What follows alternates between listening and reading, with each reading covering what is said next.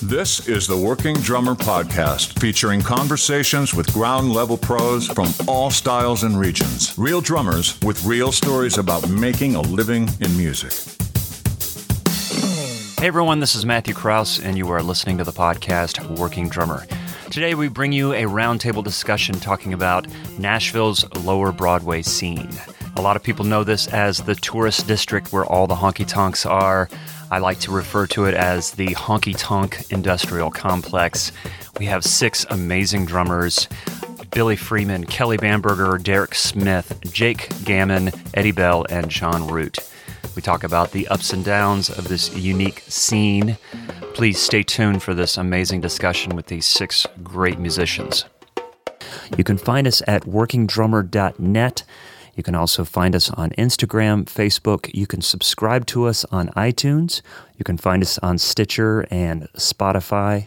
We also have a YouTube channel where we are regularly populating old episodes. If you're interested in supporting what Zach and I have been doing here at the podcast, you can find us on patreon.com slash working drummer. For as little as $1, you can have access to educational content from PDFs to videos that former guests are providing for us. If Patreon isn't your thing, we also have a PayPal option. Any amount and any donation is really helpful in helping to keep this podcast going strong.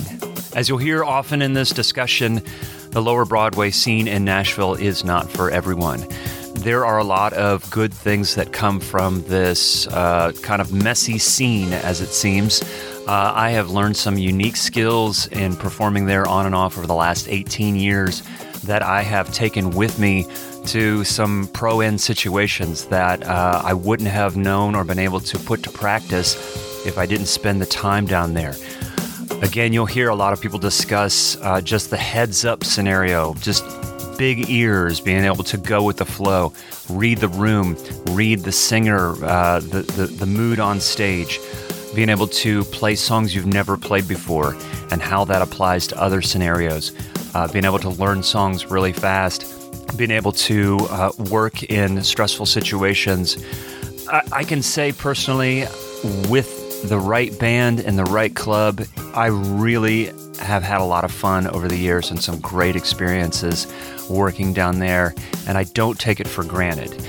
So, uh, if it's something you're interested in, I hope you enjoy this discussion. If it's something you're not interested in, I still hope there's a takeaway for you in this discussion with these uh, six great friends of mine. And uh, hope you enjoy this conversation, this roundtable discussion about the lower Broadway scene in Nashville. Well, on one block, like the, the, the 400 block, there's like 22 stages or more with bands, probably 12 hours a day, at least, if not more. And they're you're always called once you get to know people down there. You know, their drummer might be have a road gig or be sick or take a better gig, and you'll get a call to see if you could work that time slot you know, just on a one off even. And then if you're available and you do a good job, then you could have that shift. So then all of a sudden you've got a shift on Wednesday from six to 10. Well, then someone saw you on Wednesday and they, hey, what are you doing Thursday? And then you start building, building in your schedule like that. And lots of times playing songs you don't really know. So, uh, this is Eddie, by the way. Um, shift. It's interesting because i never had heard that word until i started playing gigs. A lot of people you know when you start out playing music it seems like it's a show. You go play a show and then you start doing it all the time it becomes a gig. That you, that your gig's kind of like what you're doing and then the shift thing i never someone's asked me the first time can you do a shift? And i i never really had thought the term but they they run multiple shifts there. So Lower Broadway is 365 days a year of busyness and constant entertainment from around 10 in the morning until 2:30, sometimes 2:45, 3 in the morning if they could push the envelope as far as they can go. That's what I would describe it as. Yeah. But they run in shifts, so four hours shift. Four four hour shift, which is around three and a half hours of constant music with no breaks. And then that runs four cycles of that, and then a 30 minute changeover. you're lucky to get 15 minutes in. Yeah, it was interesting. Like I was playing at Ole Red uh, a few weeks ago, and Zach Albetta, my co-host, was in town for an audition, and he lives in Atlanta, and he kind of knows the scene for, through me. But he was hanging out, and uh, he was there with a buddy, and, and popped in, and he was like, he texted me during the show. He goes, "Bro, when's your break?" there's there's no break, and I, I, have like ten minutes to tear down and run down to Right. second fiddle, and he's like, "Are you?" And and when people hear that and even non-musicians they're like oh my god that sounds awful and i think growing up and playing like 45 15 or you know playing short sets it did seem like a little overwhelming but we're all you know seven of us here we do this and i think for the most part we do it because we love it and we enjoy it so we found ways to make it work right am i Yeah. wrong Oh, yeah, for, sure. Yeah. yeah It's a, it's a beast and a, and a musician's playground at the same time. You know. Yeah i mean what do you mean by that like a playground Oh gosh, it's so exciting because it's music. You hear the drums every time I'd hear like drums, you know, outside when I'm like walking around the neighborhood. I get so excited, and but but you hear everything there, and everyone like you could hear the same song in a couple of different clubs going on at the same time, yeah. and um, but it's exciting because everywhere you go, you're stimulated with music and. If, if you love it, then that's the place for you. It's a place for me because it's it's a workhorse at the same time that but it's exciting as hell. Yeah, it's like if you love what you do, you never work. You know, and that's that's Yeah. kind of what it feels like. If, even if you're working sixty hours playing drums, that's a lot of drumming. But yeah It's a yeah. rush. still, it's it's it's a, yeah, it's. I hate to use the term drug, but I tell that to people. It's like it's something that you feel. It's something you enjoy. It's something you can definitely sense, and, and especially this year. I mean, 'cause it's like yeah, you're feeling it more and more now. Um, just because you can feel the vibe of people having a good time and people enjoying what you're doing and people appreciating music and there is really no other place like that. That's where- that's the hard part. That sometimes is to appreciate what we do because you know we're, we're playing the same song again and again, but to the person that requested it from Iowa, their local band doesn't play Wagon Wheel as good as we do. So if, to them, it's it's a big it's a big deal. You know. That's a great thing to keep in mind too. Is like it's easy to get as much as we all play. It's easy to get bogged down, you know, and burn out. But like every person you see is seeing y'all for the first time, and they and, and they great may have been like, how many times have you heard? Oh, we've been requesting this song at every bar down here, and y'all are the first ones that could do it. You know, and they Yeah. like you may have just made their vacation or their weekend or whatever. and people are there to escape their problems. Exactly, yeah, yeah. and It's- so it's like it's just another day- it's just of another day at work. fun for them. Not part of our problem. It's just another day at work for us, but you know, they're a, they're here to have a good time. Right. You know. I think it's really important to like hit the reset button constantly when you're tired, you're burned Oh, out. yeah. Maybe mm-hmm. there's like too many subs on a gig, or you're playing with in a situation that just isn't ideal, and you're you know you're just feeling overloaded. And it's like, man, this is just like, for whatever reason, it's just not ideal, and you're just not having fun like you used to, or whatever. And it's like, no, no, no. This there's people that really want to be doing this, and if you don't want to be doing it, don't don't do it. But there are many there's like many scenarios where it's like it could be like really fun really stimulating really challenging you know challenge you as a as a musician and and and then right now like you guys were talking about before we started recording post covid now and like how the money has gone up and the challenge between like how do we manage taking road gigs compared to this? And is it it's it's less about the money these days. I mean we're all trying to earn a living. We're all like this is what we do for a living.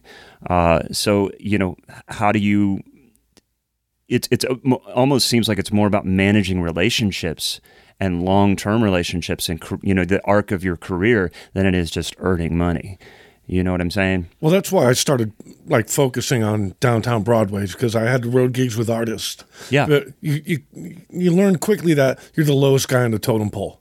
You know. Yeah. Because you're just uh, uh, you know a way for them to get out there and entertain and s- sell their T-shirts and, and, and whatnot. And any drummer can do what you do. You know, at to, at a certain level. So you're always chasing someone else's dream You know, it's, it's where if you're in town, at least you have control over your dream and who you work with and how much you work instead of just, you know, getting on a bus and driving to Iowa for one show and turning around and coming back. And, you know, you got three weeks off and you plan a vacation and then you get a phone call, hey, we got an Opry spot. So you got to pull out of, out of your plans with your family and come back and work. You know, that's, that's, some of the negative aspects about working for an art an artist. Right, right, exactly. But in town, you know, we can control how many gigs we do. If we do a triple or Right. or a double or And we have a good network in town of like I know me personally, all of us in here, we have a couple guys and girls that are on our call list, short call list that we can hand to any one of the people we play with, and that they're going to do a good job. Yeah. and that's a huge part about down there. Like, uh, and the artist gigs are the same way, obviously, but you know, down there, I feel like there is more flexibility to, hey, I need to go have a week off with my family or go take this, and it, people are seeming to really get that and see what what we're really doing down there and Yeah. how much we are working, and it is good to take that time and do you know your own personal life too. Um, so, I, I I agree with you wholeheartedly on that. Well, and John, to your point, you know, uh, you've taken some time to like work on, uh, you know, kind of a side hustle to playing. yeah. Right. I know we talked about it a couple years ago when you were on, uh, you know, here, but like remind us So what that is. uh, I maintain uh, 22 house kits on Lower Broadway.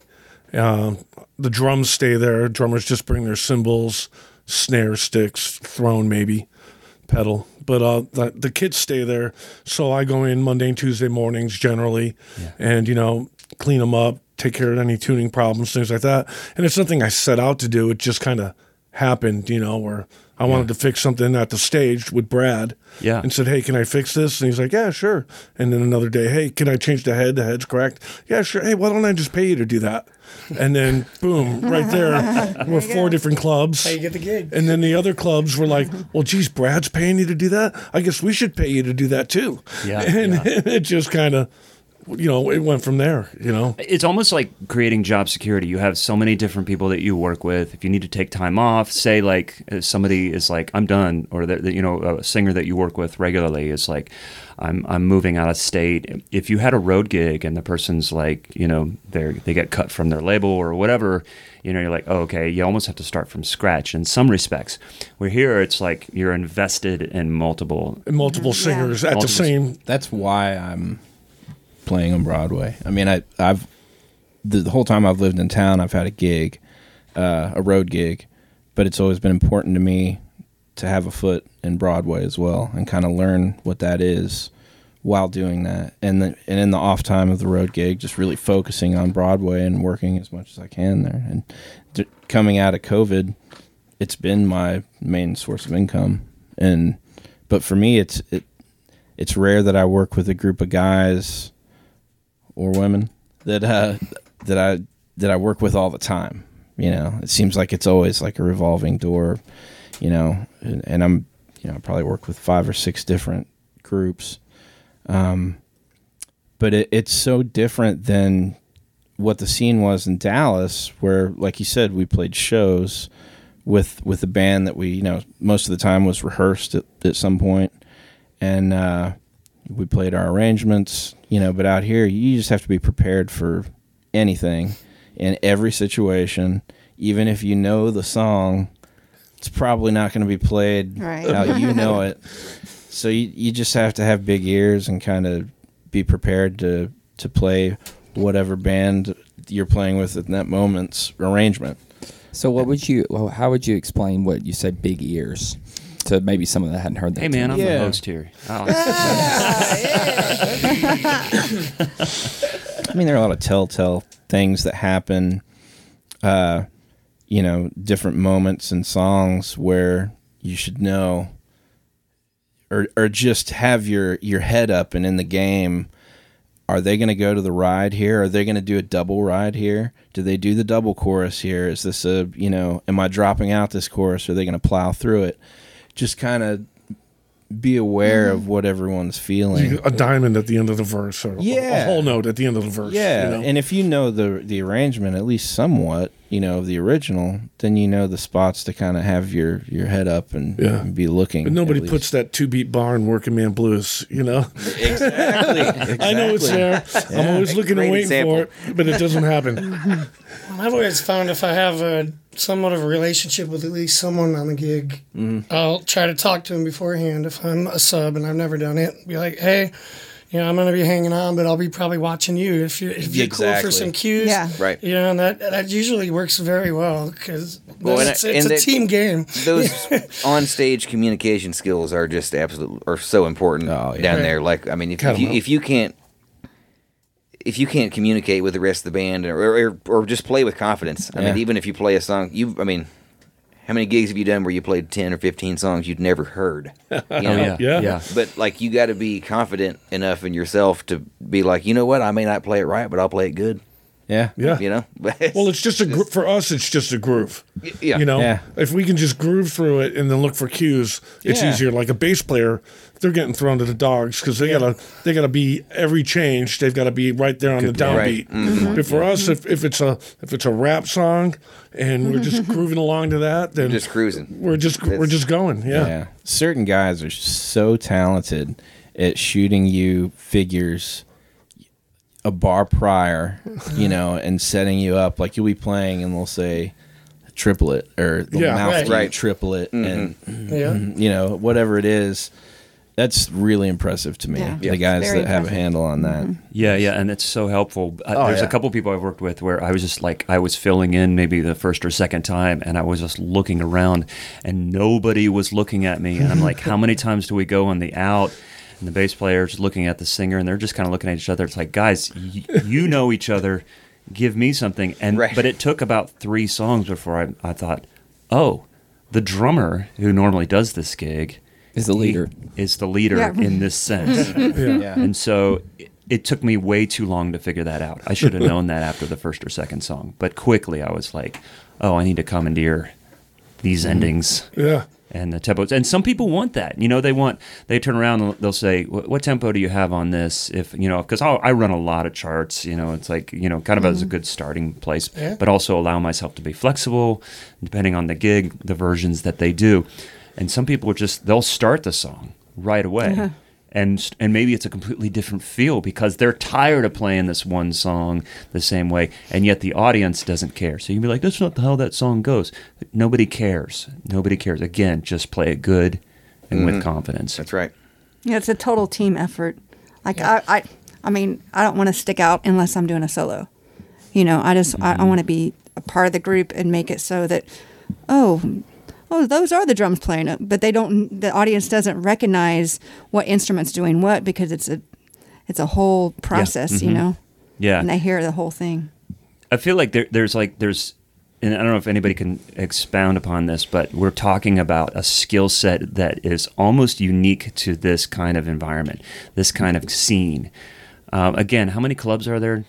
Oh, I think on just a one block, there's something like 22, 25 stages. Oh, 25 stages. Stages. Because some of the clubs have, Have- two or three stages. four, yeah. And they're starting, you know, and so sometimes for people that don't know, in the early in the day, like 10 or 11 in the morning, sometimes it's acoustic duos or whatever, but sometimes the- the drums are starting as well. It's full band, and then it goes till 2.30. So you have four shifts, and so if everybody played with their own band, I mean, it's not how it works. You're jumping around from club to club and so it's it's insane just how much music is is going on down there. But have there been gigs that have come from other outside Broadway gigs or sessions or relationships that have come from your work down on Broadway? Does anybody have an example of that? How that's work? Yeah, Billy, you're shaking your head. Yeah, uh, Yeah. Through COVID, uh, I had kind of started. You and I had spoken about getting the home studio thing together, and Mm-hmm. I'd started doing drum tracks, and that turned into me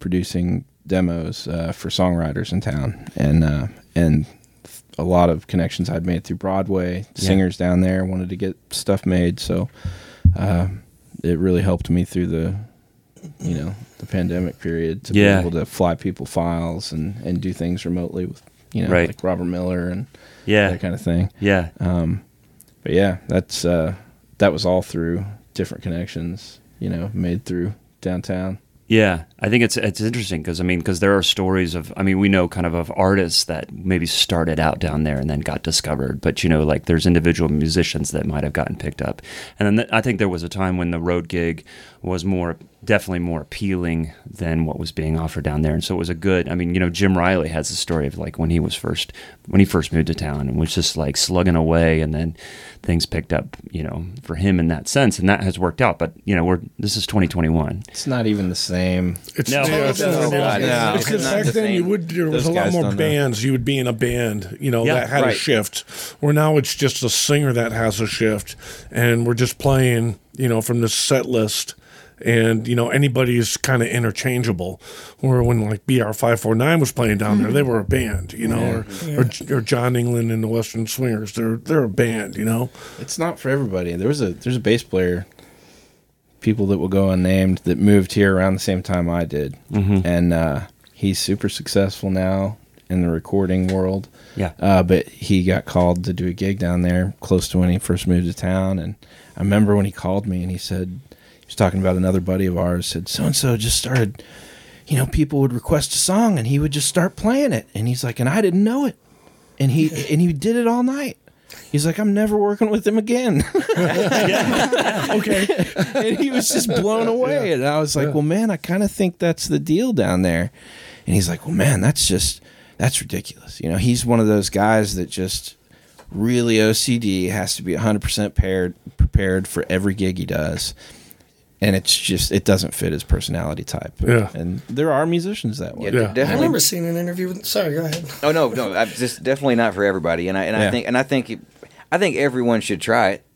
You know what I mean? Just, Yeah, it's, it, yeah. it's just because why it's not? just because it's fun to go play. You know, re- mm-hmm. regardless of money or anything like that, just try it. But if you do have that experience, don't do it. Like, don't come down. And I think I said this before.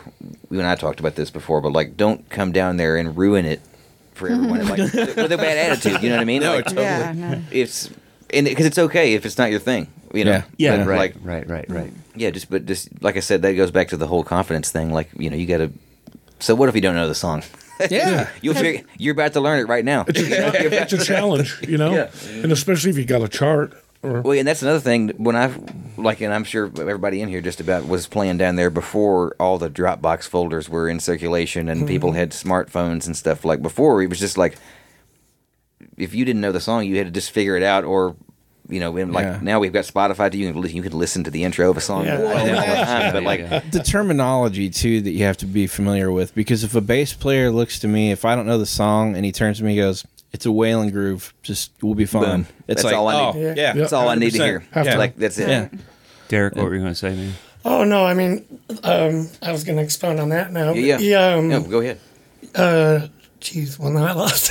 No, no. Well, I'm, I'm sorry about that. No, you're good. Um, no, before I was about the rehearsal part about rehearsed musicians as opposed to Yeah. flying on the cuff of your seat musicians. Um, Yeah. You're wearing that 2112 shirt. I, right. I remember an interview with Neil, and Yeah. he, he said flat out, like, I'm a rehearsed drummer. I rehearse my parts Yeah. and I go and perform them. He goes, I, I wouldn't, I don't go do gigs. He's like, I don't, that's a whole new way of drumming that I, I'm not proficient at. And I remember reading that Yeah. probably 2011, 2012. I was still making my way around this town. Been here a couple of years, still seeing if I was good enough to do stuff. And mm-hmm. I was like, wow, the guy, one of my heroes. Yeah, is being candid in that. And it's like, I've already done hundreds of gigs like that. So Yeah, it gave me yeah. a confidence of like. You know, it's a different ball game and everyone's got their own thing. And maybe I'm very good at this and Neil Right. is um, amazing at what he did, obviously. Right, Um, right. But it's not. But it's not. And like, and people are maybe hearing this are like, well, I do like improvisational gigs all the time. Right. But it's not really that. It's somewhere in between. Right. Like you're still following the song structure. You're familiar with certain styles. Like you say, okay, it's, they call it a Waylon Waylon. groove or Yeah. a Yeah. country shuffle. Train beat. Yeah, or, or, or, or a modern country groove, and you're like, okay, that's uh, what 84 BPM halftime feel, right? With the one or two kick drum patterns. So that just comes from experience. And you know, what was that old commercial? How do you get experience if you don't have a job? How do you get a job if you don't have experience? You know, so it's like going down there. So, question. for somebody that wants to like do this, like people say, "Hey man, I want to start playing down on Broadway. What do I do?" We see that on, you know, different posts on social media. So what would your advice be to somebody that maybe is new to town or wants to try it out, but they want to start working down there? They're like, "No, this is my scene. I definitely want to do it, but where do I begin?" My advice is just yeah, like what I did Yeah. personally. I was down there every day. Like What I, did you when do, I moved Derek? here, What did you do? I literally walked into bars and just Yeah. walked in and listened to people and listened to what I liked. Sat there for a while, appreciated what they were doing. Kind of made eye contact. You, you, there's kind of that musician look you can kind of tell with people in the crowd. The when Remo you're shirt, the ponytail. Like, Yeah, you got that like, oh yeah, you're judging me, or you're, you know, like you Yeah. could tell that they at least know Yeah. music, and through that, like you build conversations, whether after the gig, if someone's off and they actually are hanging out for a little while, having a beer or doing anything, Yeah. go go introduce yourself, say hey, and don't talk their ear off, and don't you know like respect their time, but like. Plenty of people nowadays do that to me and introduce Yeah. themselves, say, hey, friend me on Facebook. You build a little relationship. You get to like know them a little bit more. You hear them play. And then it's like, hey, sit in next time you come in. You know, and then that's the ticket. Like, if you can get to sit in and you can do well and you can show everyone on stage, like, oh, all right, cool. You know, like you've planted a seed in those people's heads that, okay, this guy is capable. And Right, right. I've always thought of things as a list, and even if I'm just on the list, I can always work up. So if I can just get on the bottom of it, Oh, right. I'll yeah. one day maybe Yeah. get up to three or two, or maybe even one. You know, yeah, yeah. because Somebody's- stuff happens to other gigs and other people, and you know, if you can just keep the relationships like you were talking about, and I mean, I've got guys and musicians and artists that I haven't played with in ten years that I'm playing with every day again. You know, so it's like yeah, yeah.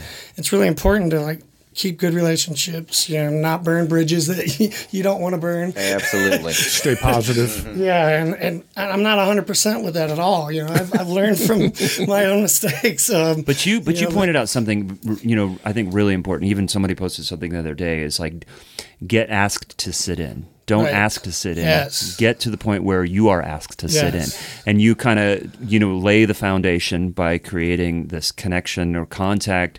Be there. Be open. Um, you respect their time, and then if you don't get asked to sit in.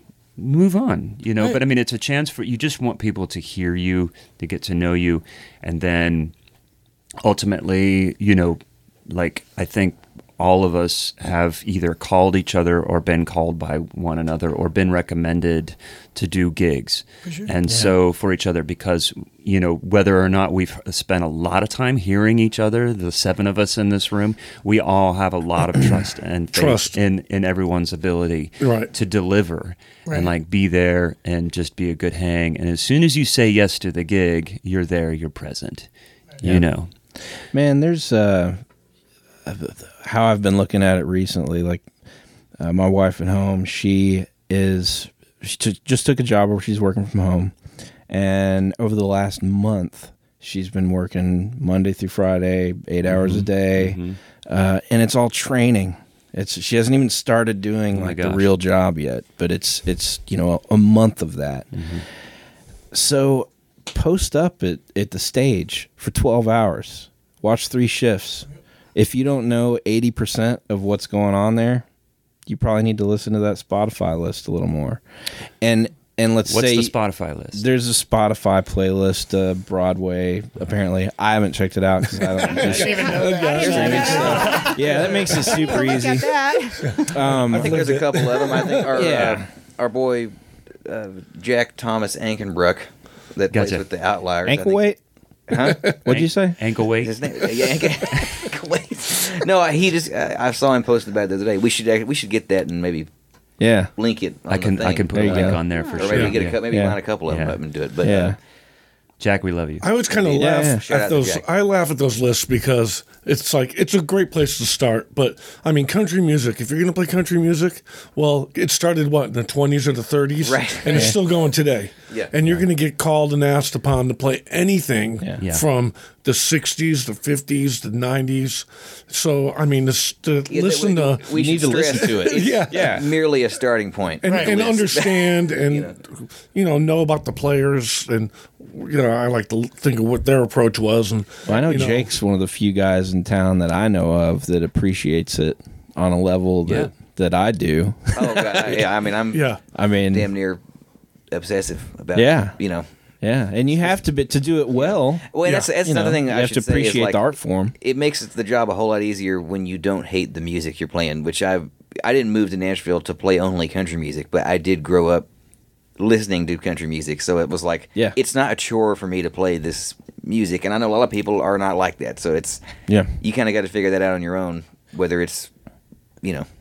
If you're, if you're, you know, if you're just gonna be, if it's gonna be sucking your soul to play this music for hmm. 4 Don't hours do at it. Yeah, time, get Right. out. Yeah. you don't You have to play crazy like the record but at Exactly, least, yeah, at yeah. least know the record Absolutely. and know Yeah. what was going on in that era and how it was re- played and rec- and then do whatever you need to do to make the song work on the stage Totally. for the person that hired you yeah, you know? absolutely. hundred percent. Yeah. But it, but but if you you scroll back not too long ago, what we were just talking about was being able to adapt, being able to be present for playing songs you've never played before, but just understanding the general terminology. So it's really a cross section because I know exactly what you're saying. So I and I want to talk about essential gear and non-essential mm-hmm. gear.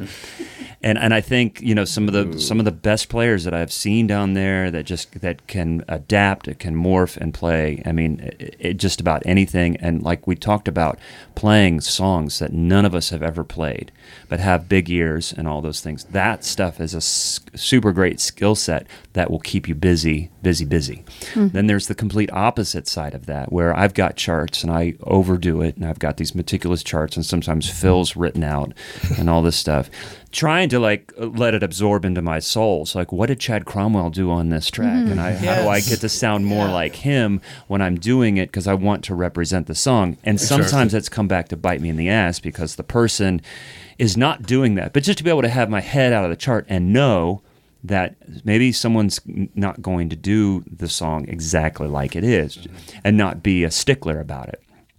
But at the same time, I, so my point is, is I think a lot of people that we work with down there, they appreciate that you take the care and do your homework, and then other people appreciate that you're flexible. And like Eddie, your gig with Tom, you have to be on your toes constantly. So explain your gig with this crazy guy, Tom Yankton. So the Yankton gig. So I would explain any gig by when you when you when you come on to a gig, you are almost taking on a character at hmm. this point. And it's like we talk about big ears. Some people want to. Some people do things like the records. Some people have arrangements. And when you start playing, you you can usually tell okay they they like it like the record or maybe they like it a little bit faster but their job is to entertain people Yeah. and then so yankton is he's kind of got this i take on the character of yankton is elvis and i am ron tutt that's how that's how i approach that one. That's kind of the same way i approached the don gatlin situation Um, back in the day as well. But I wouldn't take that approach if I was playing, for instance, with uh, Whiskey Cash and Roses. It's a little more structured. There is some comedy and stuff that's in there, but with Yankton, I mean, it's like a spaceship is getting launched into the air with kerosene. now, it, the, it might explode, but it's going to be really entertaining to But see. you're going down. You're going Yeah. down with it. So you just got it. You got to be on the seat of your pants. But I, I find that really fun. Yankton can he'll start a song, and if it is not working, it's it, it will stop before the first verse is even halfway over, and he will switch gears. He does commercials. Like he will start playing songs, and he's he does it's it's like commercials to solicit tips, basically and um, he'll start. uh, I got my first real six string. Gets people singing along, and then he goes into a journey, and then he goes into and he, what he's doing is a commercial right there. Yeah. And uh, so, and it's brilliant, and it gets people get up there paying the cash to do it. So you got to be able to follow that. And for someone that's you know been knee deep in their chart, and they're they're really worried about those things. Or well, oh man, we're starting we're starting. Uh, the outfield song. Well, no, you're not. You're you might be starting the outfield song, but you might not be starting the outfield song, and you might be getting it halfway done, and somebody comes up with a hundred dollar bill. So it's just then then the outfield song is over. You know, we're going to whatever song that is right that second. You know, so I love it. It's madness. It's absolute madness. But I, s- I was subbing It's a for you character. a couple I'm- years ago, and he stopped the song after like two bars, and I'm like, "What did I? Oh my god, what did I do? What, Yeah. what did I do?" And then it found out.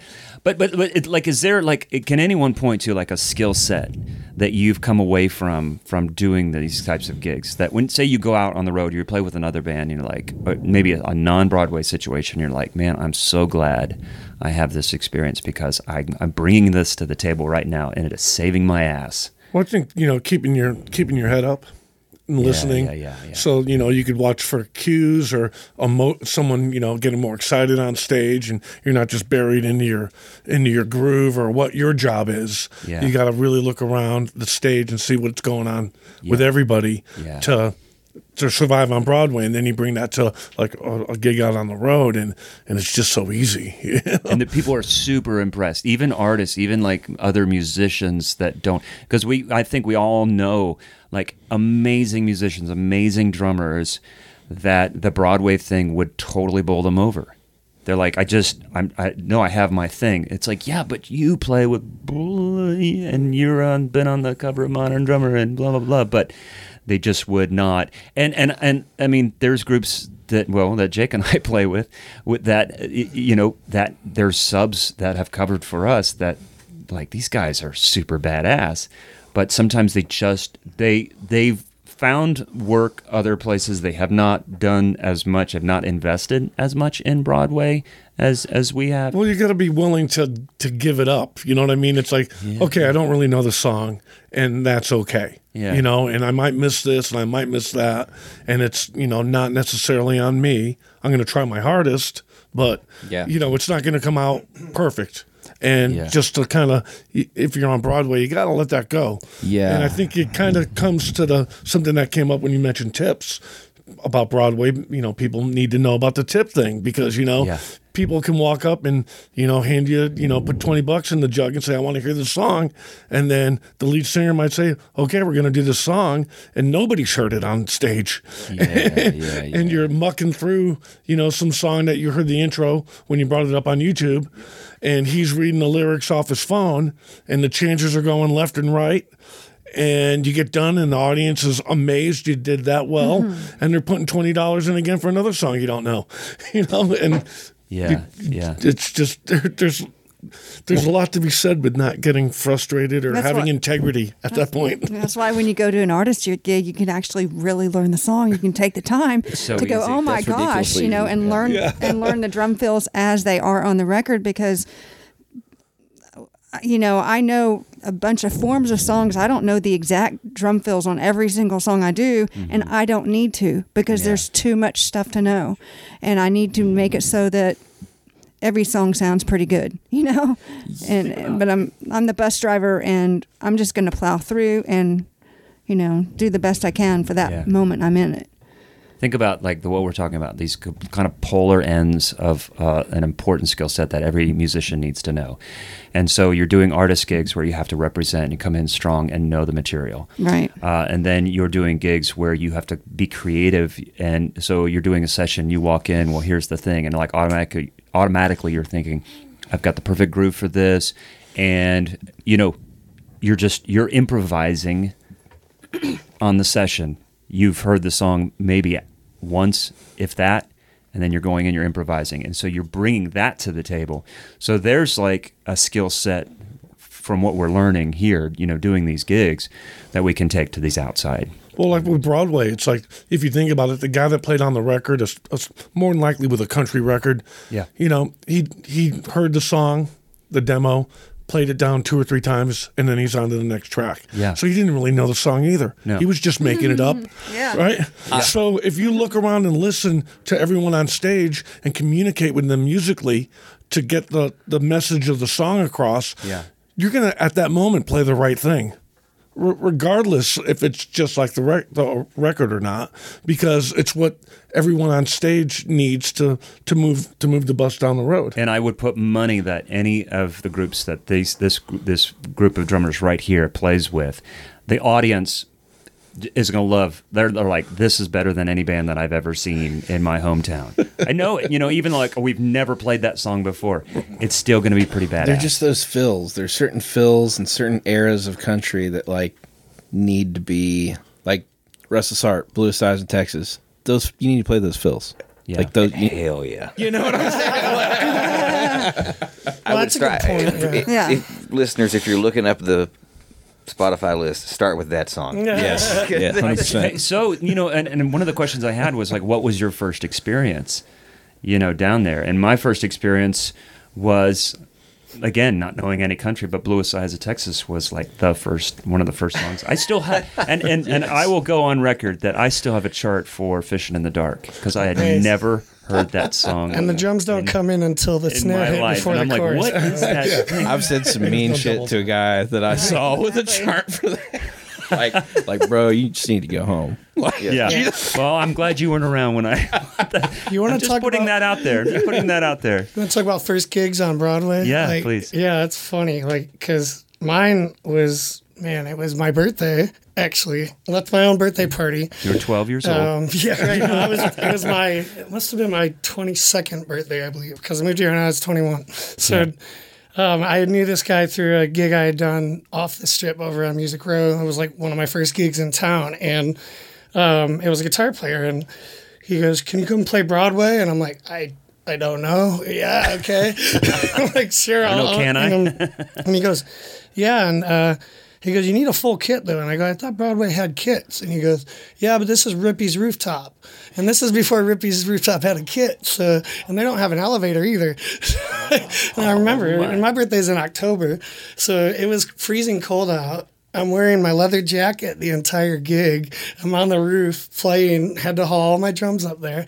Wow. But talk about flying by the seat of your pants. Like, I mean, that was my introduction to Broadway. And the bass player I was playing with was a pretty well known older guy that had been in town for 10, 15 years, done big gigs, whatever. And he was the one that actually gave me the confidence to go do another one because Oh, that's he's long since moved on. But it was little things that he was telling me that I was doing that gave me a confidence that maybe this is something I can do because I don't really know these songs.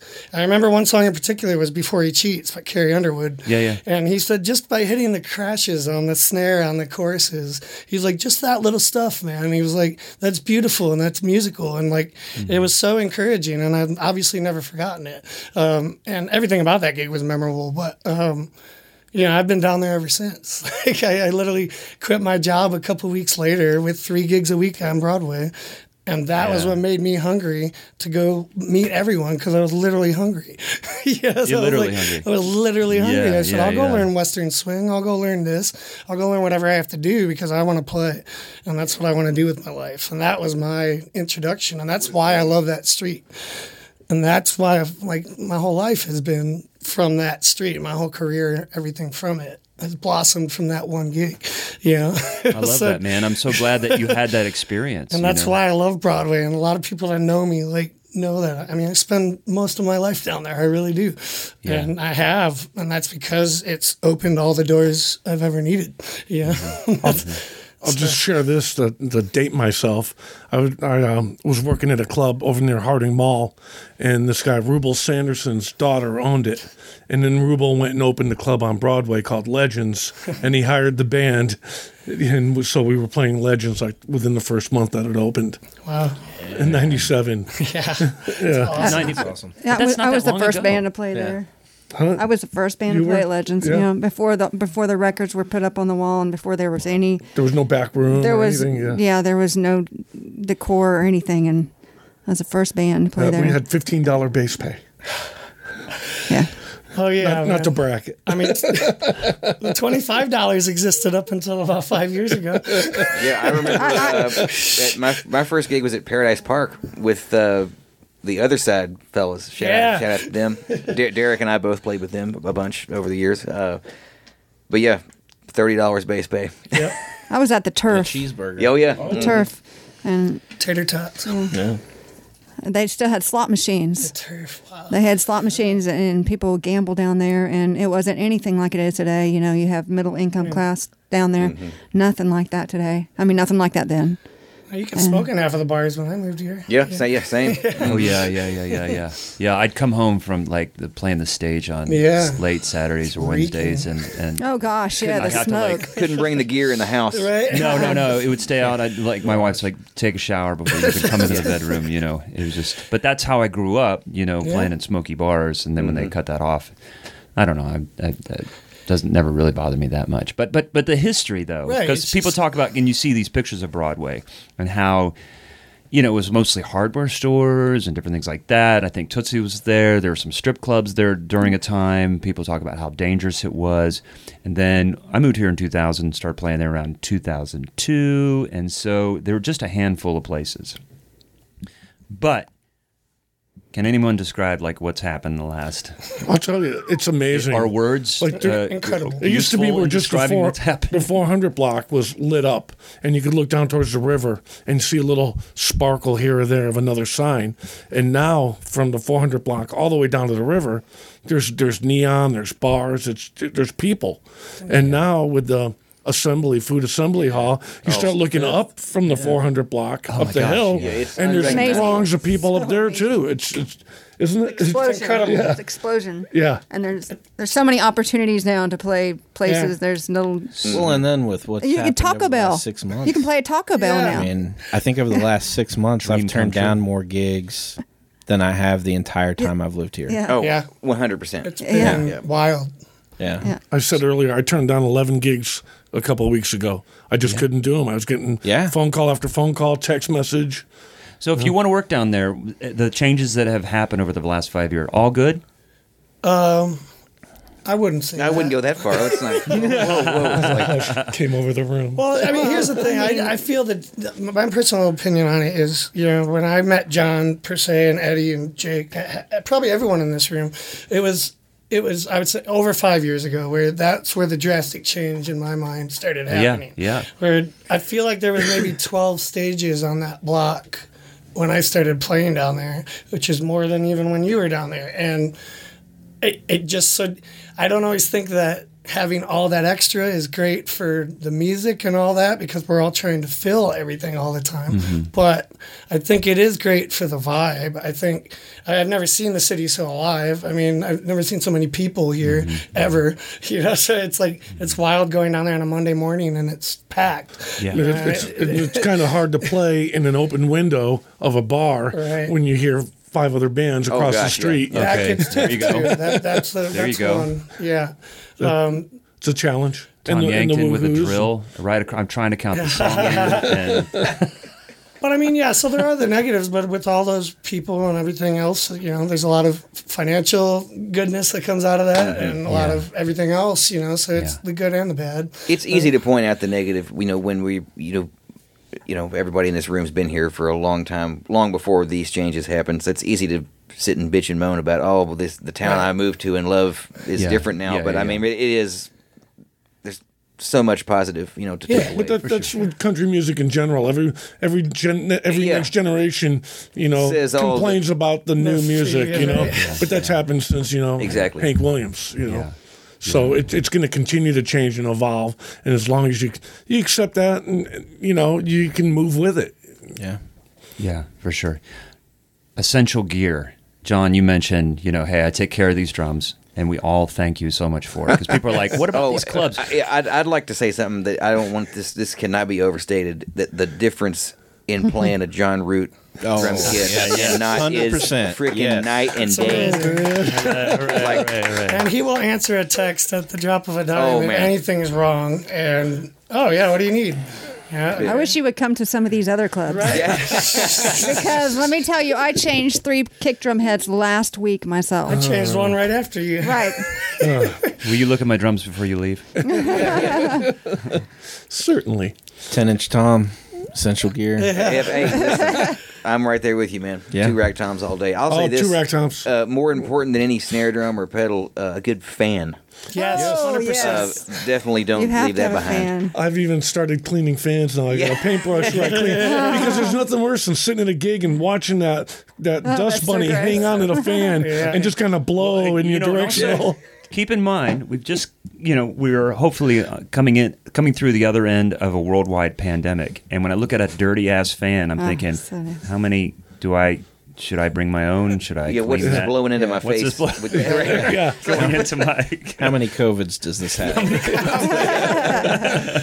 What's the rating? What's the COVID rating on this turbo fan? So essential gear. You talked about.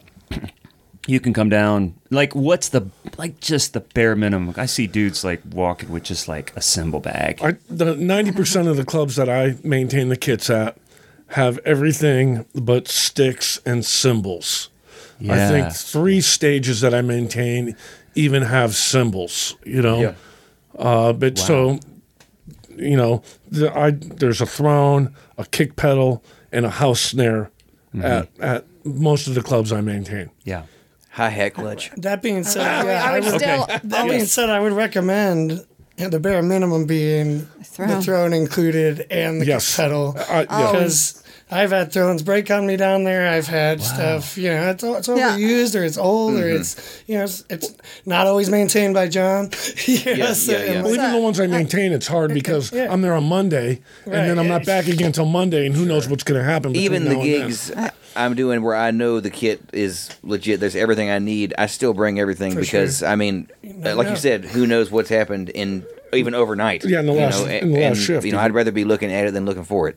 Yeah, I called it. Oh, um, I, I had to call someone. You know, they were doing a sub sub gig for me, and he showed up with no throne, and I was like, "What? What?" And because I always have a Right. throne, always, and Yeah. um, so that's pretty essential. Even even because all the clubs, I mean. John's clubs, you know, you're treated like a queen there.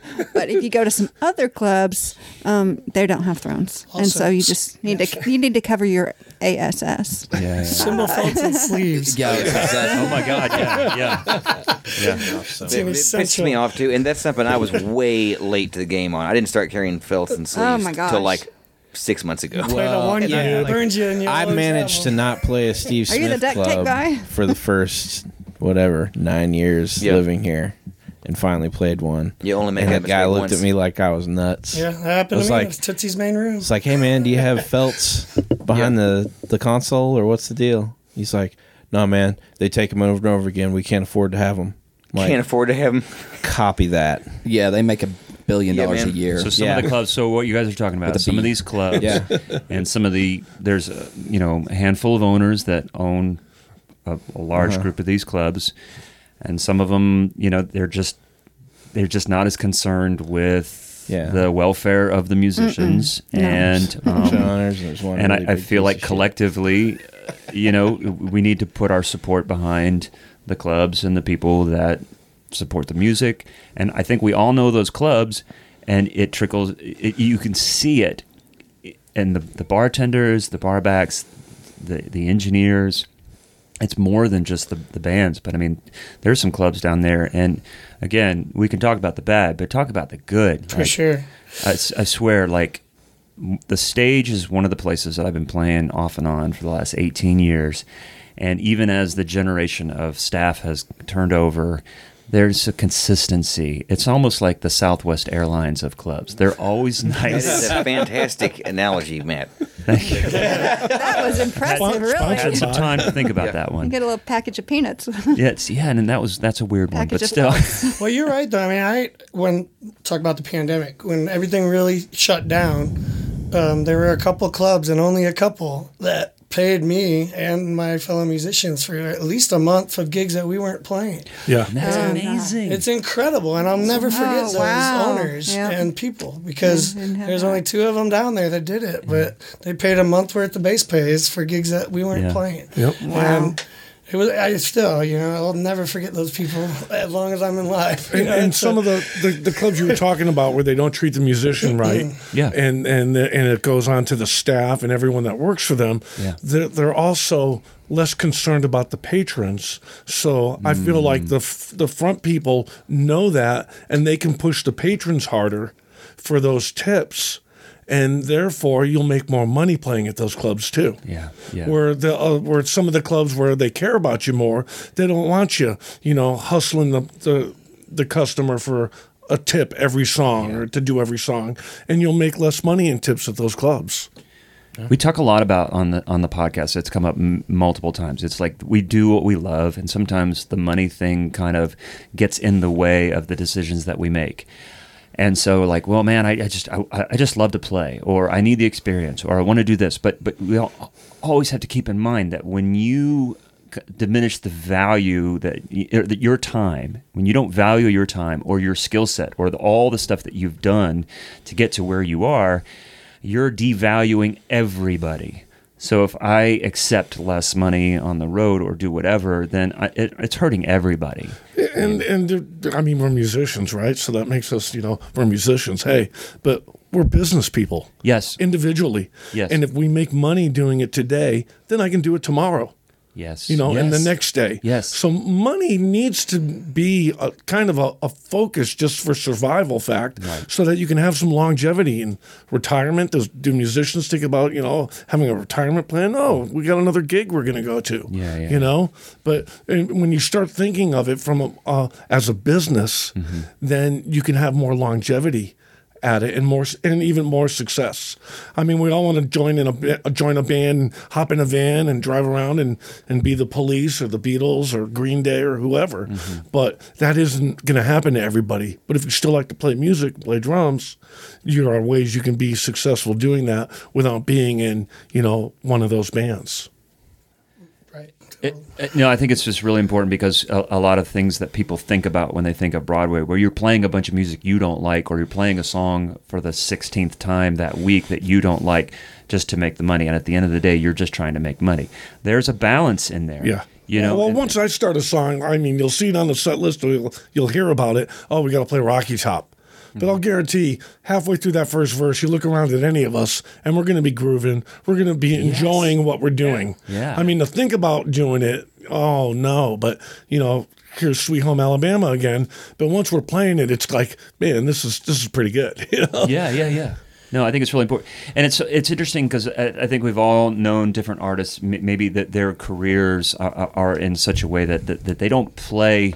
It's funny. Uh, um, there's a, some singers I started working with, and I think in one week, any one of us play more gigs and more hours than they do all year long. And I think of some of these artists, even on the road touring, you know, they're doing like their 45 or their hour and a half set a couple times a week. We're still knocking that out of the park in a month. And some of these people, man, they they're just like desperate to to just perform and play. I mean, just what last weekend? I'm trying to think. Um, see, this this pause will get edited out right now. um, who came out to the stage and sat in? Um, Oh, uh, Rushlow. yeah, Tim, Rushlow. Yeah, yeah. Tim Rushlow came out and sat in with Mm-hmm. the band I was playing with at the Wild Horse, and ran over to the stage and said, Mm-hmm. and and I mean, he is like. I just I want to sing. I, like I love to perform, but his opportunities to perform as a s as what we would see as a successful artist with hits in the past, like our vision of success as a young person, when we saw that and like, well, that's that's really good and good for him, and it's really great, and he's a great singer. But I'm like, I'm a player, man. I have to play. I gotta play. man. Amen. Like I, I didn't move to this town to sit on my ass. Yeah. Like I got a gig. you know. Yeah.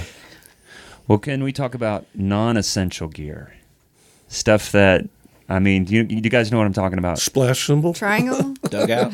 Watch it now, John. Hey, So you could get you could you could walk in with a pair of sticks and and and some cymbals and and and go. But like for example, we talk about the fan and like I have my chart book and I've or now it's digitized Tablet, yeah. and it's probably like I look at my setup I'm like it's probably too much. but I just really I like to have that that Comfortable. and now over the last 15 years as in-ears are more standard, I really like to have that mix because when you're playing sometimes 4 or maybe 8 hours just thinking of a wedge blowing in my ear mm-hmm. all night long. I mean, I, I'm having a hard enough time I here have in 4K. huge gripe with using ears downtown because it seems like in most cases that they want you to do it. They have the snare, kick, and maybe toms mic'd up. If you're lucky, a hi hat mic, but no overheads. And the whole goal of it is to decrease the stage volume, you know, so they put all the guys on ears. They don't want any wedges. Well, you're plugging the drummer's ears and not miking up the cymbals. He's going to instinctively play them louder, play them harder because he's not hearing. Oh, I play louder when I Yeah. have ears Yeah. for sure. And and so you know, the other day I was setting up at a club hmm. and no overhead, no hat mic or anything. And I said, "Man, can you know? There's a boom stand right here. Can we throw a mic on this and just use it as an 57? That's fine. We'll just use it as an overhead." Man, I don't have the channels. I said, "Well, you just asked me if I was going to sing. Yeah. use that channel." and he was like, "Oh, oh, I guess so." So, and I'll do it if that's the case, but mm-hmm. like most of the time I'll just go without ears and just listen to the, you know, which is miserable and but for me it's better for the room mm. to have my ears out and play soft, you Right. know? It's Well, I do both. it's funny you mention. Yeah, you, I you say both. it's miserable, but have you ever noticed that it's only miserable for about the first thirty minutes, and your ears And then then- Yeah, will yeah, you're, you're right. and you'll You start hearing the bass, and you will start hearing the guitar, and you will start hearing the room. The only It- problem is like when the, the if you're playing with the singer that likes to do the whole like which I think they all do like the medleys of, Sure, of course. which aren't like real medleys. It's just uh, a you know I'm Just gonna one jump song back to back and yeah another. we're gonna vamp over this chord and I'm gonna sing whatever bullshit comes to mind like and and sometimes you don't hear that bullshit that they're singing so you you don't immediately grasp Oh, maybe a, a change of groove that needs to happen and it's not immediate you'll catch on but like if it, if you're hearing it delayed like that that's the only issue Yeah. I run into Well, most of the time downtown, I'll play without even a monitor yeah so that I can hear the other musicians. Oh, absolutely. And then if I can't hear them, then I'll play a little quieter. Yeah. As long as we're not in ears. That's you know? what blows my mind is when I say because guys just default is like kick and snare blaring in the drummer wedge. I'm like, bro, I'm right here in front of these things. I don't need them. You know. Yeah, and then if you're behind like a, a, a drum screen, Oh, yeah, and, it's- and you're trying to communicate with the other musicians to make a song I'm so happen, over those. and all you do is you just got all your volume blasting back at you. Your sneeze toms stars. sound terrible because they're coming right off of plastic. Your cymbals are too loud, Mm. and then you can't hear anyone calling a song or or what the acoustic player is doing. You know, And for some reason, when I'm behind a shield, I feel like people can't see me. I feel like I'm isolated. you look at it and all you see is yourself looking back at yourself. And, or I, yeah, because I can see what's happening on Broadway because I can see the reflection, you know. So I have my own little like TV right there in front of me.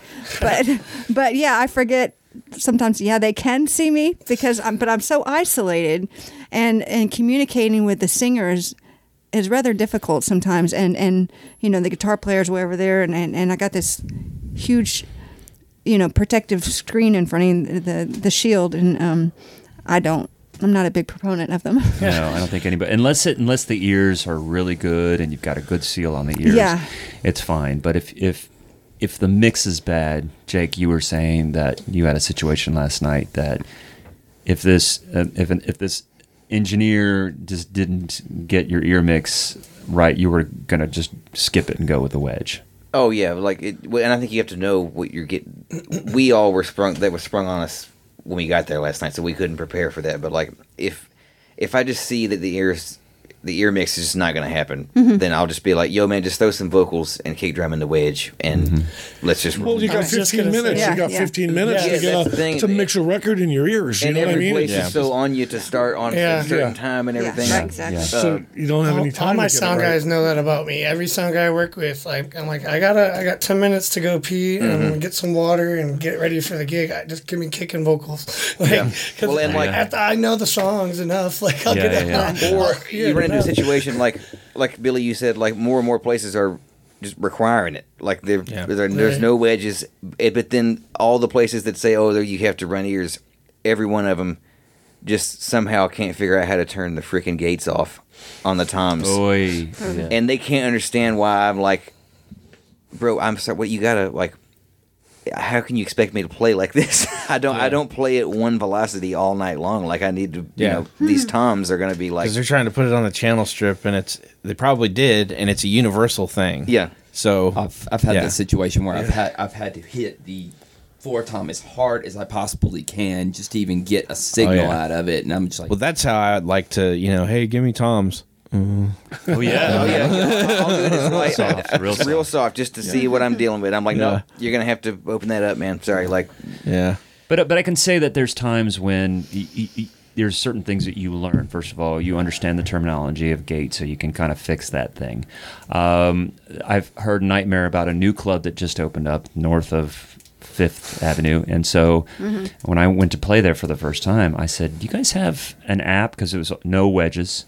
And I said, "Do you have do you have like an app I can run my own ears?" Yeah, we do. I'm like, because I've got that on my. And Eddie, you told me about that years ago. Yeah. So now I've got M32, X32 Yeah. It's great. app. Yeah. yeah, And all that stuff. Yeah, that makes it nice too when EQ isn't an issue, Mm-hmm. because a lot of those you can't do all that from your phone. You only you can only adjust the level, I guess. That's but- good enough for me, but at the Right. same time, I feel like that that kind of.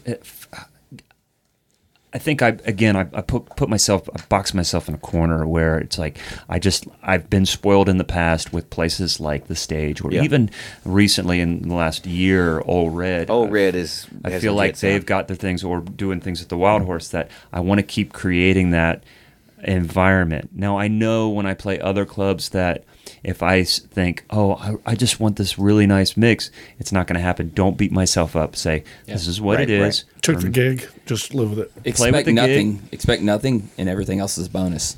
That's Yeah. the way I look at Excellent. it. How I Love live life, That's man. but I, but n- Eddie, and I think that's that's great, and know when to adapt. But I, at the same time, if I don't have to live with something, or if I can create this perfect environment and have like a situation that I experienced, like at the stage or Ole Red, Right. I'm gonna I'm gonna really go for it. Well, And- what's and- the and- app? What's, I don't have the app. M32. M32, M32. yeah. Yeah, it's great. So you get your own fader. You just hook it. But it's not a, an app for any mixer. It's, It's, for uh, yeah, there's several different ones depending on There's which the console. Midas Right. mixer. Oh, okay. There's the Right. X32 mixer. It just depends on the club. But it's it, it. I think what it does is it, it is it makes my time. The, the the key is if you know the engineer, if you establish, or if you don't know the engineer, and you establish a quick rapport sure. with them, they can make your life great. That's a great point. Yeah, I Hey, try to always shake and introduce to the end Oh, yeah, sound guy definitely. first, or engineer, sound girl, uh, everything, because that's the that's the person that's going to make you sound the I, best you can. I grab my sharpie, write their name. I'm Right, worse with names. right. I write their name on the drum head and be like, and so I can call them great. by name. Is that what and, you do? Yeah. I do the sales Really? chick. That's of what I do. The name. Oh my gosh. John. No, I do that. I'll repeat the name back just to see- know I don't because forget it. people they Right. appreciate that man, Yep. and then they're just like whatever. And and because sometimes if I'm just feeling persnickety and I'm just like, I'm sorry, I know you turned the snare up. Can you turn it back down Right. just a little bit too much? And they're just like, yeah. And then, man, thank you for making those changes. And Oh, they're yeah. like, no, that's why we're here. Yeah. Because the opposite is a nightmare. Yes. It is a nightmare. and that's and, and that has served me well traveling and going other places. And and are you going to be running monitors? Say hey i'm the drummer. How are you man? Before i say anything about what i want in my mix how are you man? Good to see you and then i'll like step away. Set my alarm for 10 minutes. Come back. Hey by the way no just kidding. That's extreme Well, try to you know just being nice in general to people definitely helps open more doors, and I, I try to thank um, the sound people, even if they don't knock a home run. Yeah. you have a fill-in Oh, sound yeah. person because you know you have your people that you like working with. I mean, in any situation, you're saying your engineers that you like working with. But the thing is, if you thank them anyway, uh, the next time you work with them, they're probably going to be more out to help you and, and work with you a little bit more that versus maybe what you dealt with. So you know, hey man, I really appreciate her, or hey that, that that was that was super cool. The way, um, look forward to working with you in the future, and they're probably going to try to do their best to because they're doing their job too. And a lot of times they don't do a great job, but sometimes they're over they're in over their head, you know. So I think it, and, and I think that extends to life in general. You extend grace to people. If someone's like being a complete asshole on the road or in the grocery store line or something like that, oftentimes you don't know what kind of day they've had Sure. leading up to it. And some of these engineers are treated just as bad as the rest of the staff, depending on what club you're in. And so, you know, it, it, there's, I mean, there's a threshold. And again, you need to respect yourself and your situation, your working situation. And, and anytime you do that, we're uplifting everybody in the community for sure when we do that. But at the same time, uh, you know, it just depends on where people are at and just making the gig go by as easily and um, drama free as possible because not only are you bringing your skill set and your musicality and your drumming to the gig, you're also bringing your attitude and the people that are hiring you. Oftentimes, I I remember I, I like a couple weeks ago, I felt like I played pretty well for I played I was happy for the first time in a long time with the way I was playing that night, but no one seemed to notice. and and I it made me realize that when I'm having a shitty night to not let it affect my Oh, yeah. attitude and beat myself Yeah. up because they probably won't even notice that either. Right. They're just happy that you're there, you're friendly, you showed up on time. And you didn't get super hammered or Yeah. didn't Well, it's like that joke, you know, if you make a mistake, you look at the bass player, you know, because then the singer's going to turn around and see you looking at the bass player and think it was them because they're not going to know. yeah and yeah i can't that it's always kind of off-putting to me when people after any show or anything like that it's they, they come up man i just uh, i felt awful about the show just yeah what nothing ever felt right and that whole thing. It's like man why are you worried about that now? This is like this is about a long game. You can't harp on one Ain't, show. ain't nothing you can do about it. yeah so like That's life. don't worry about it man. Like we played a gig. We got paid. We got to hang out It took me a long You know? time, to, but that's really important. But it took me a long time to learn that. Because Yeah, I would beat it's tough. myself up, and then and then I would burden my bandmates or other people around me. It's like, oh, I didn't play, and I still have to cut myself Yeah. off. I'm like, no one wants to Yeah. hear that. Our front of house guy, we've had a couple of front of house guys this way, but I kind of had to tell our new guy on my road gig, we'd come, you know, around after the show and see him around loadout and, and, you know, hey man, how'd everything go? How was it on your end?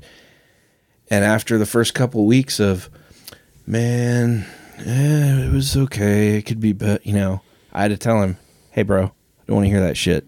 Just tell me it was a good fucking night. You had Yeah, fun. yeah, like, yeah. you know, like be a little bit positive like don't carry that stuff on you know because like i said it's it's about the long game you know Yeah, really trying to- if there are man. changes that need to Really happen be like man figured out a couple of things that we can fix for for sound check tomorrow i'm psyched about tomorrow let's let's make these changes you know Yeah, that's like look yeah. like you were saying earlier look to the positive side of things and right, right. you know because I, I just hate that oh man it's like you don't want anybody bummed about what we just did We see that in you know? singers uh, oftentimes. We see that in, in like people that are fronting the band that are that are like we really rely on carrying that energy to the audience. And when the energy isn't given back to them, it, it some of them know how to carry themselves through it, and others are crushed by it. And you're like, no, no, no, man, no, no, no, you got this, you got this. Don't let me down.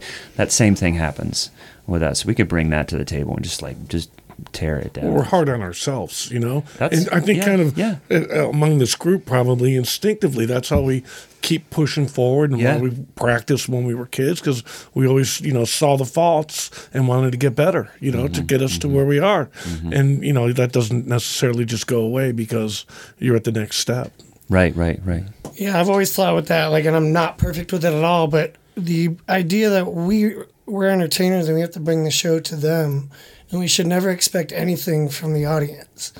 Like that, that's a mindset that changed my life. Like, and I say it to my singers if I see them getting down or like, oh, they're not clapping. What's wrong? Like, because we're always the ones that they're usually talking to. The singer comes back and talks to the drummer and vents and says, hey, like, am I, eh, you know, what's wrong? We're on like, the no talk one's back, and it's just between you and yeah, yeah, and I, and I try to like if I'm in that mindset of like, hey, it doesn't matter, like bring it to them, like, and that comes from a lot of artists I grew up watching and uh, idolizing and seeing interviews and things of them talking about that idea of playing clubs to ten people and you know, thinking that they're going nowhere as a band. But why they went somewhere is because they played the best they could for those mm-hmm. ten people and made three of them fans afterwards. You know, and that that really it, it's again I'm not perfect at it, and I I can get discouraged just like anyone else. But it, if you we can try to bring that as an entertainer as a part of a group and try to lift everyone up around you, you know, You're to- playing music. Right, you're, you're playing sake. music like you're getting paid to play your drums. like That's pretty Yeah. I'll never forget the first gig I got paid to play the drums and that feeling of like, wow, I got fifty dollars to play the drums. Like, cool. All my friends aren't doing that. like, you know, like yeah, yeah. that that's really wild. So like never forgetting that, you know, yeah, ever. ever. ever. so uh, John Bollinger, guitar player, Yeah, probably a lot of us know. sure. He wrote an article uh, on Broadway it. uh, recently Yeah. for Premier Guitar, uh, and there's a quote in there. I love it. It says, "You'll be on stage with." Sorry, take two. You'll be on stage with some of the best and worst musicians you'll ever play with. The gigs are fun, frustrating, grueling, rewarding, good for you, and bad for you. what do you think he meant by that? Like summed it up. especially that last part. it does. It did sum it up. I think I because mean, it could hurt your attitude. I mean, it could Yeah. get you down. You could get, you know, oh man, you know, the music wasn't good. You know, why am I doing this? Playing a bunch of songs I don't know. You can go down that road. Yeah, is what. I think he Yeah, he, yeah. he meant by that.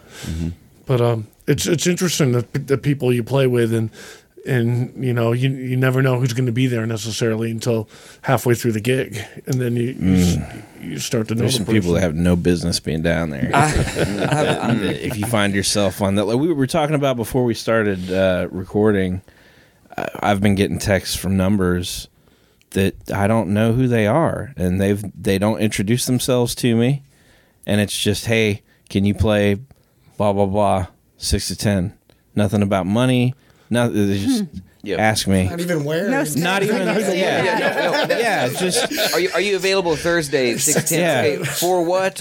Where? Yeah. And with who? yeah. I, I love, I I'm love like, that. hey, Are you available Dirk Friday Bentley night? gave me your number. What does that This is- mean? Could be anybody. What, What does this mean? For yeah. a gig for Yeah. like, yeah. I started going, hey man, just to see if it's a girl or a guy. Hey, man, Well, that's my dude, lexicon, so that's for everybody. yeah, I took I took one not too long ago and just it ended up in a situation where it it did it was depressing, mm. and then and you, you never want to be that guy to to you know say hey you know not you don't want to say you're better than this, but then you see these people playing and it's like. Man, you really have no business being here playing this gig yet. Mm-hmm. Like I don't know how, and that's that's part probably part of the musician shortage. There That's are what I was talking you about. think all that- the Yeah, yeah. stages. All the stages. I'm wondering if that's kind of one of the things that has been bad about the change. Yeah. But Well, Eddie, were you going to say yes, something? I was going to say a couple of different things, but I look at it like okay, when you expand, it's kind of like when you let's let's let's pretend the NBA has thirty teams, and they have ten people on the roster, right? So look at it like that. There's thirty teams, so there's three hundred people that can make the NBA. That means the three hundred, the three hundred and first person, best basketball player, is not making the NBA. Well, imagine if the NBA not adds one team, but if they have one team, that means 10 guys that wouldn't have made the NBA now make the NBA. Imagine if the NBA now has 95 teams instantly. Mm-hmm. Is the NBA going to be as good? Right. You know, so so you kind of got to look at it that way. And there's not that many. I mean, it's Music City, and people come from all over the world, but that's bad. Um, another analogy, I was going to look at that, and I'm going to. Oh, I saw a guitar player. I, I, I noodle at guitar, and I try to get to my gigs earlier, and I'm warming up. I saw this guitar player leaving the gig, and I'm not going to say his name, but he's an amazing guitar player. We all know who he is. If we all anybody listens to him, they're going to go, "This guy's an amazing guitar player. He's just phenomenal." And I said, "Hey, amazing guitar player," because that's what I called him. I was like, "Where'd you play at?" He said he mentioned unnamed club that I played at. I said, "Awesome. How was it?" He was like, "It was awful. I made a ton of money. It was awful." And then he just kept on moving. And um and it's like and it's like that's bad. And it just it just it, it put me in a weird mental state because I'm like I like this guy, you know. I love his playing and everything, and he is just jaded as jaded could be, and he's a, an amazing guitar player. So that's So Yeah. it can There's be a like lot that. of that down there. I But- mean, and we've all probably been guilty of being jaded at one mm-hmm. point. We've been down there long enough. I think part of I think part of what happened too is you know playing any song for twenty dollars or and now it's even more money in some places. So a new musician coming to town would be looking at a band muck through a song that they didn't know, and getting the accolade from the crowd and going, "Wow, I can do that," Right. and then they're out there hunting gigs on Broadway. You know, I got ripped off here recently from a band. I know absolutely Wow. hundred percent. Um, I always break down pretty quick, and I'd broken down my drums, and the whole band had split and was uh, down counting. I won't mention the club, but uh, guy came out. You know, he said, "I'll just wait right outside. I'll be out and give you your money." He comes and hands me my money. He says, "Sorry, man, they just weren't tipping. Here it is." And uh, there wasn't one twenty dollar bill in my stack, and it's and man, I saw it all night. They were Right, you right, know, right. and this was like a happening club, really happening night, and uh, rat, you know, and I I hit the guy again the next day and said, "Hey, man, seemed a little light. You know, what's up?" Doesn't hit me back for like eight hours. Then he finally texts me back and says, "Oh, yeah, man, I forgot about the Venmo. There's another sixty-five for you." Mm-hmm. And it's like, man, we're never walking away with sixty-five a man from Venmo. It's usually not the case on most gigs. Mm-hmm. It, I think the guy just felt guilty.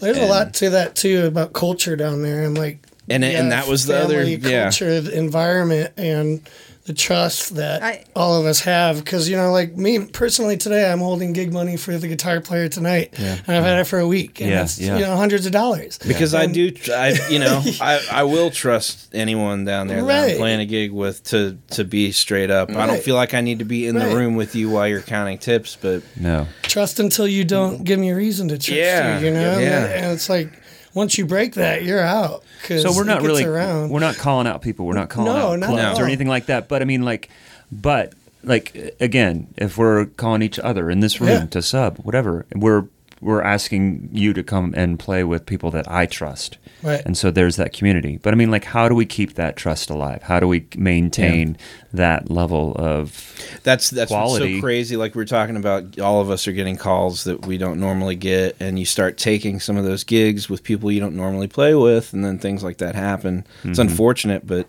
I think, like you said, with as much of a new crowd that's coming into this post whole thing, things are really big, yeah, busy. Mhm. yeah, it, it's uh, it's unfortunate, but that's going to be part of it, and it's something that you kind of need to be uh, wise to. it's like none of us are going to steal the felts. You know, Right. Right? Yeah, Yeah. yeah. exactly. You guys open up this door and just felts just, just- come, a wave of felts come. I'm, my coffin. I'm going to line my coffin with cymbal felts when I die. Oh, that's great. One of the last things I wanted to ask you guys is kind of like, where do you see? We've kind of seen things change a lot, but where do you see Broadway in like 10 years, 15, 20 years? I I don't want to be negative, Nancy, but I think a lot of these close uh, clubs are going to close Yes. down. You think we, There's we're no gonna we're gonna supply and the demand. bubble's gonna burst? Well, I mean, th- ev- everything runs a cycle, and Nashville is uh it is the it city, but it doesn't stay forever. Detroit was the it city at one point, you know. And l- look at U.S. history, Memphis had a booming culture. I mean, things come and go. Ten years, I would say that would I would guess that it would start at the decline at that mm-hmm. point. I don't mm-hmm. think it's going to turn into absolute like garbage or anything, but uh, things are things come in cycles. Nothing mm-hmm. stays forever. yeah. Well, you, you buy a building for twenty-seven million dollars. You know, how many beers do you have to sell to keep that alive Yeah. for how long?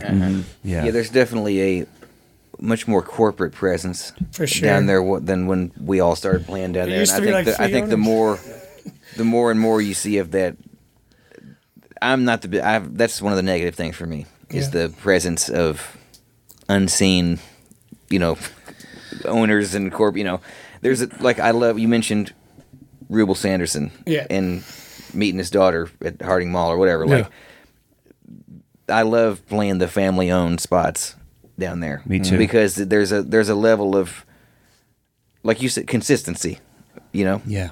Where like they care about this is their business. Like they care about they own this building. Like they care about what goes on in here.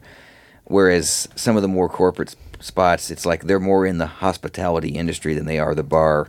Right. Or- Like- like someone said about Ruble one time. I, I said, "Oh, Ruble loves country music," and they're like, "No, Ruble loves Nashville." Yes. So with these corporations coming here, they, They- don't he love. Nashville. Like- like they just love, here. yeah, they just love the the tourism and the money they can make Exactly. off of Nashville. Mm-hmm. It makes you, you know, think about like your own personal attitude towards it too. If that's worked for him and has been successful and really good work environment emanates from that attitude, you know, how do we carry that with us personally and the way we interact with people? And I, I feel super fortunate to work with the people I, I do now. I mean, not only are they talented, I have a great time working with them. I look forward to gigs, but when you have to hang out with them, when you have to spend downtime with them, it's pretty all right too. And I think all those things are good, but it, that's that's just an element. That's just a part of it, you know, for sure. Yeah. Well, camaraderie, you know, Yeah, even yeah. amongst us drummers, you know, it's like, Yeah. well, we haven't spent a lot of time together hanging out, but we know how That's everything why we get works, and- along. and we can, trust, but we trust each other, and we just know Yeah. what we've all we've all been through the same thing, you know. Yeah, for sure. For sure. I will say that the drummer community in this town, I mean, it's just uh, drummers in general seem to be more community than any other instruments. Um, Yeah, yeah. But this town, especially, like having drummers' lunches and things that we do and get together and share ideas and share chops and share things, uh, you just don't see. I've never seen anything like that. And I've, Yeah. you know, loaning cymbals out. And, you know, my my gear was misplaced a couple weeks ago, Right. and, and the amount of outpouring of numbers and phone, like my phone blew up. Like I could have had 17 drum sets delivered to my house overnight. you know, like, it was like crazy? and I, it was incredible. I mean, it was truly humbling. Like people I hadn't even talked to in a long time, reaching out. Just man, that's terrible. You know, I ended up finding my gear, but it was you know, it's just stuff like that that I just don't see anywhere else. Like I'm from the Chicago suburbs, and the gigs down there aren't like that. know, like what I see. Like first of all, it's all spread out. You know, you play one club up on the north side, and then you go downtown or you go somewhere else. Like here, you there's no other place where everything's right there. And that's the thing that always blew me away. Is like if you just want to go be in the scene, it's right there. Like Yeah. L.A., you have Hollywood and downtown and the beaches, and you can be huge in any area and Right. not be known in the next other one. You know, Right, like- right, right. So I think that's what's incredible about Broadway in general. It is. There is a community down there, and, and, and I think just, just supporting the, the good community, the, the people that that you can trust, and the people that are there that care about the music, that care about the, the their arc of their career, that just aren't there just to, you know for a money grab when times are good, but just like keep that stuff alive and supporting each other, and and and you know maybe being like, hey, if you get a call from this person, don't do it, or if you get a call from this person, you should definitely play with this person. You know, like to c- carry on the good as much as the bad and stuff like that. Because I think the reason why all of us play down there is because it's something that we really love. We not only do we love to play, we love music, but it's like there's there's opportunities down there for you really to make some good money, but also like just grow as a musician. And once you figure it out, it becomes easy. Like even guys that live in Nashville, that oh, where do I park and how do I get my gear to the club Mm-hmm, and all of that stuff. It's you know, it's just a little bit of a learning curve. But once you know that, it's it's pretty it's pretty straightforward. the guy that we spoke about before the the thing started, um, you know, certain people you work with aren't as good as others at, at hustling the tip bucket. Mm-hmm. Um, but this guy in particular, he's gone out of, out of his way a few nights that maybe the tips he didn't anticipate being very good, so he'll just split them among the band guys and not take a cut. That's And yeah, so that amazing. like You, you'll Just- work harder for him. just the fact that he does that i'm willing to go do the gigs and like yeah let's let's help this guy learn how to how to hustle a little better and at least you know go and and because he's invested that in the guys that are believing in him Yeah. you know so that yeah there there's certainly with all the bad that's down there there's the good that, those are that contrasts yeah, and and yeah. and he's going to be supported. I mean, he's investing in the musicians that are going to Yeah. make him sound great. Yeah. Yeah, that's Yankton's awesome. done that on he in the early stages on several occasions. You say Tom? Um, yeah, Yeah, that's great. He is. that's he great. is. He has paid us just like out of his own pocket, you know, because y- y- you're only as good as your backing support system, you know, and and it may not be.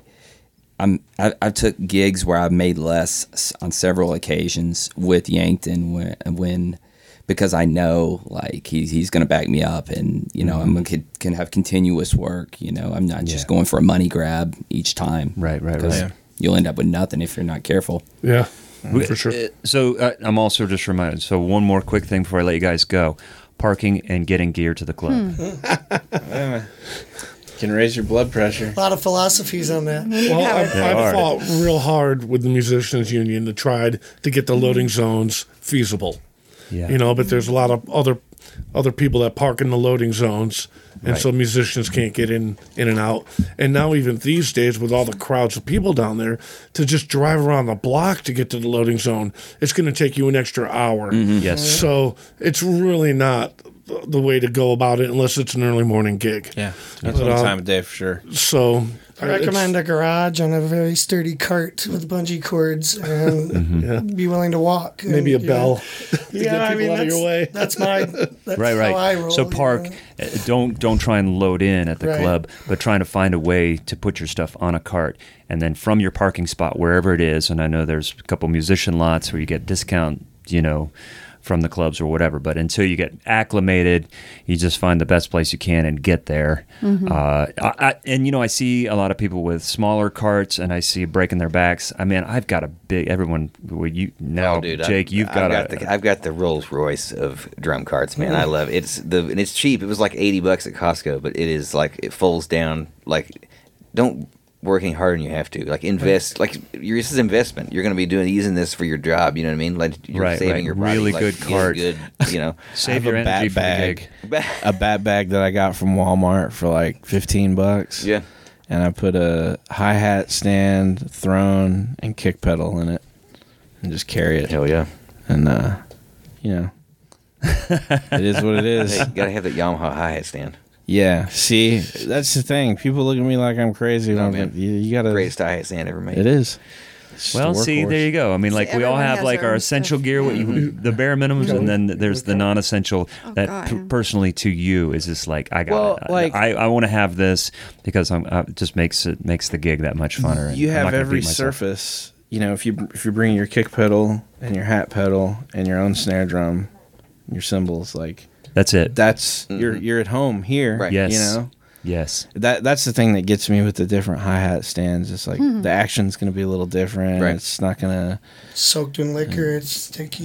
Oh my gosh. I've done it. Just stop it. Yeah. Well, and not to mention, there's something to be said about like the pedals and that stuff. Like, those are the parts of the instrument that are literally touching you. Yeah. Like you're making physical contact with it the entire gig. Yeah. So it's like there's Those Yeah. are you got to be real familiar with the like Yeah. comfortable with them. Yeah, know? even if they have like you're talking about, they have a pedal there, the kick pedal there, and everything throne. I always bring my snare. I always bring my kick Yeah. pedal mm-hmm. Yeah. because the action on my kick pedal is my action, Right. and Yeah, I'm used to my action. And Yeah. and and if if I'm not comfortable on the throne, like there's one club, they have the you know, the throne. I'm sitting on that thing for four hours. Yeah. So Yeah. I, I've got to be comfortable, and if I have those core elements, then then I can worry about the sound and stuff. But it, yeah, I always bring the kick pedal, no matter what. And Yeah. usually, if they now I've had it like once where it the other you know the house kick pedal felt pretty good, Yeah. but I still ended up using mine it's yeah, mine. it's good. Yeah, when you have one, I'm like, nice. So if so, a spring goes out, I've got a great backup. Right. Mm-hmm. That's the way I look at that, you know. Right. So because wear and tear, your stuff eventually, you know, something's going to go out, and you might not be able to tighten it up with a drum key or whatever. Drum key is essential. Bring your drum Oh, key. sure. Okay. And I've um, had it where I had I I set up a double kick because a lot of times sometimes my right the spring or something will fall off my right kick and so then you have my left. And so Yeah. I'm prepared at least of my own, you know. Right. Right. Right. So Yeah, and drum thrones, man. I've been on some shaky ones, and then my back will be I, just I welded messed up. my top to the to the base. I, it's welded so that it doesn't wiggle or anything. oh, that's great. Yeah, Yeah. because I can't take that. you know. No, no. Yeah, you got to take care of yourself physically because this will wear I try you to out. use all of my appendages because you know like if you're doing a 12 Yeah. hour day and, then you got a double the next day and a double the next Yeah, day yeah. it's like okay my right foot's a little tired i'm going to use my left now because you get tired you know what i mean and and and Stretching. you, you, you just oh, oh yeah, yeah, yeah, a yeah. big for game changer Oh, yeah, yeah. I'm So- like, I mean, I, I'm yeah. It, it's interesting. Like I, sometimes I'll have aches and pains, and Yeah, like, man, what, what happened? Sure, and then I'll like have, pull out a brand new pair of sticks, play two shifts back to back, and then look at those pairs, those eh, sticks, and Yeah. think, okay, I've done this to my body. These sticks. That's so. It's always and. I'm not my 20s anymore, so. Well, y'all, this I thank you so much. I, again, talk about drumming community. I, you know, everyone responded and was just super like quickly and and was so generous with being flexible with your time and making this happen. And John, you know, we talked about this what a year ago or post pre-pandemic, and uh, I'm like, if Broadway comes back, then we've got to do this. It's back, baby. It's back, baby. oh, it is back, beyond back. yeah, Um, but I appreciate every single one of you guys for you. for doing for this and. Yeah, thanks. Thanks for having us. Great. and being here, man. That's awesome. Yay. Thank you. Awesome. So there you have it. Uh, big thanks to Billy Freeman, Kelly Bamberger, Derek Smith, Jake Gammon, Eddie Bell, and John Root. Uh, they were very generous with their time, and all six of these players are amazing and very busy. To find a window of time when we could get these six players together in the same room to talk about the stuff that they're doing in this very busy scene while they're also juggling some touring and session work and just everything and all the above uh, was such a blessing to have. So I thank all of them for taking the time to speak with us. Stay tuned next week for Zach Albetta's interview with Aaron Serfaty, an LA drummer and University of Southern California professor. But for now, everyone, thanks for listening. Stay safe, get vaxxed. Let's keep things moving forward, and I hope to see you around. Bye bye.